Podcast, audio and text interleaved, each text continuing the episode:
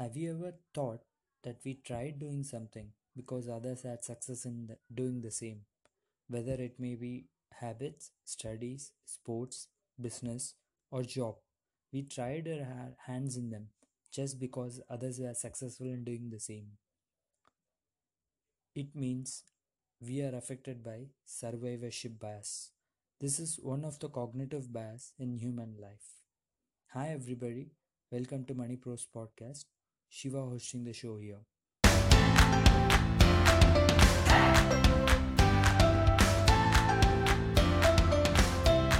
In this show, we are going to deal with this bias. In our life, triumph is made more visible than failure. You must have noticed it.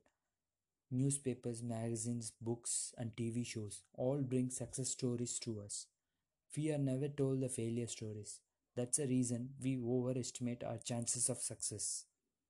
I would like to explain this bias with an example. There was once my neighbor named Vicky who started a dairy farm, hearing the success of his distant relative. This dairy farm requires a lot of manual work with the cattle. He started with 5 cows by taking loans. Once he started to see the profits, he could see success coming on his way. Now he bought more cows by taking more loan without finishing the existing loans. In few years time, he heard that poultry farm also gives good profits.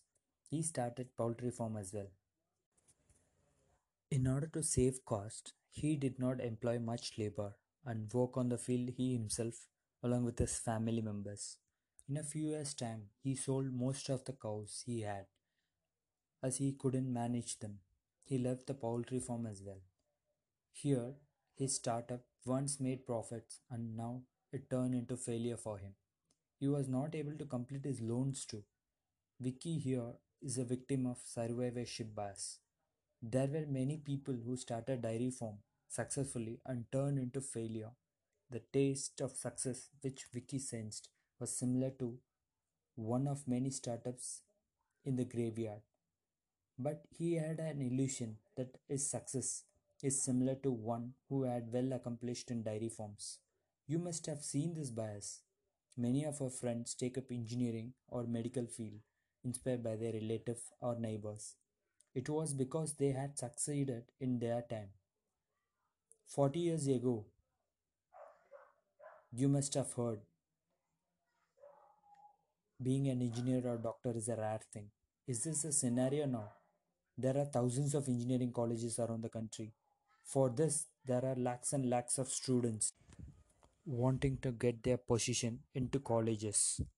Do all these students take this field because they have passion to do? If so, then why are so many people unemployed in this country? If it's their passion, they must have found a way to start up a business or get a job. Did they take that graduation because their friends chose to do so? I still remember one of my friends said he chose engineering because his girlfriend had chosen the same college. Such is the reason. I don't deny love is bad. It is important and different aspect of life. Not questioning what is your passion is a foolishness. Our media, journals all highlight about people who had excelled in engineering or medical field. Do they ever highlight about graduates who had achieved or who had failed? They are not interested in digging around the graveyards of unsuccessful, nor is their job to. We have to do digging ourselves. We have to research why did they fail to achieve and what was the reasons behind it. Suppose you found a small startup company which has the potential to be next multinational company. So you invest your money into them. But what is the reality? The most likely scenario is that the company will not even make it off the starting line. Second, the outcome is that it will go bankrupt in few years time.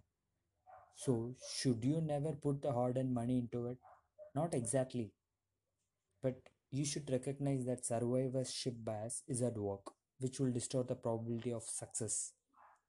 Distributing your money equally around many startups will balance the loss. Survivorship bias means this people systematically overestimate their chances of success. they guard against it by frequently visiting the graves of once promising projects, investments, or careers. It is a sad talk, although, but one we should be aware of. But what is a way to eradicate this? All we can do is a meditation and be in an awareness. It's time to wrap up the show, guys. Thanks, everybody. See you in the next show.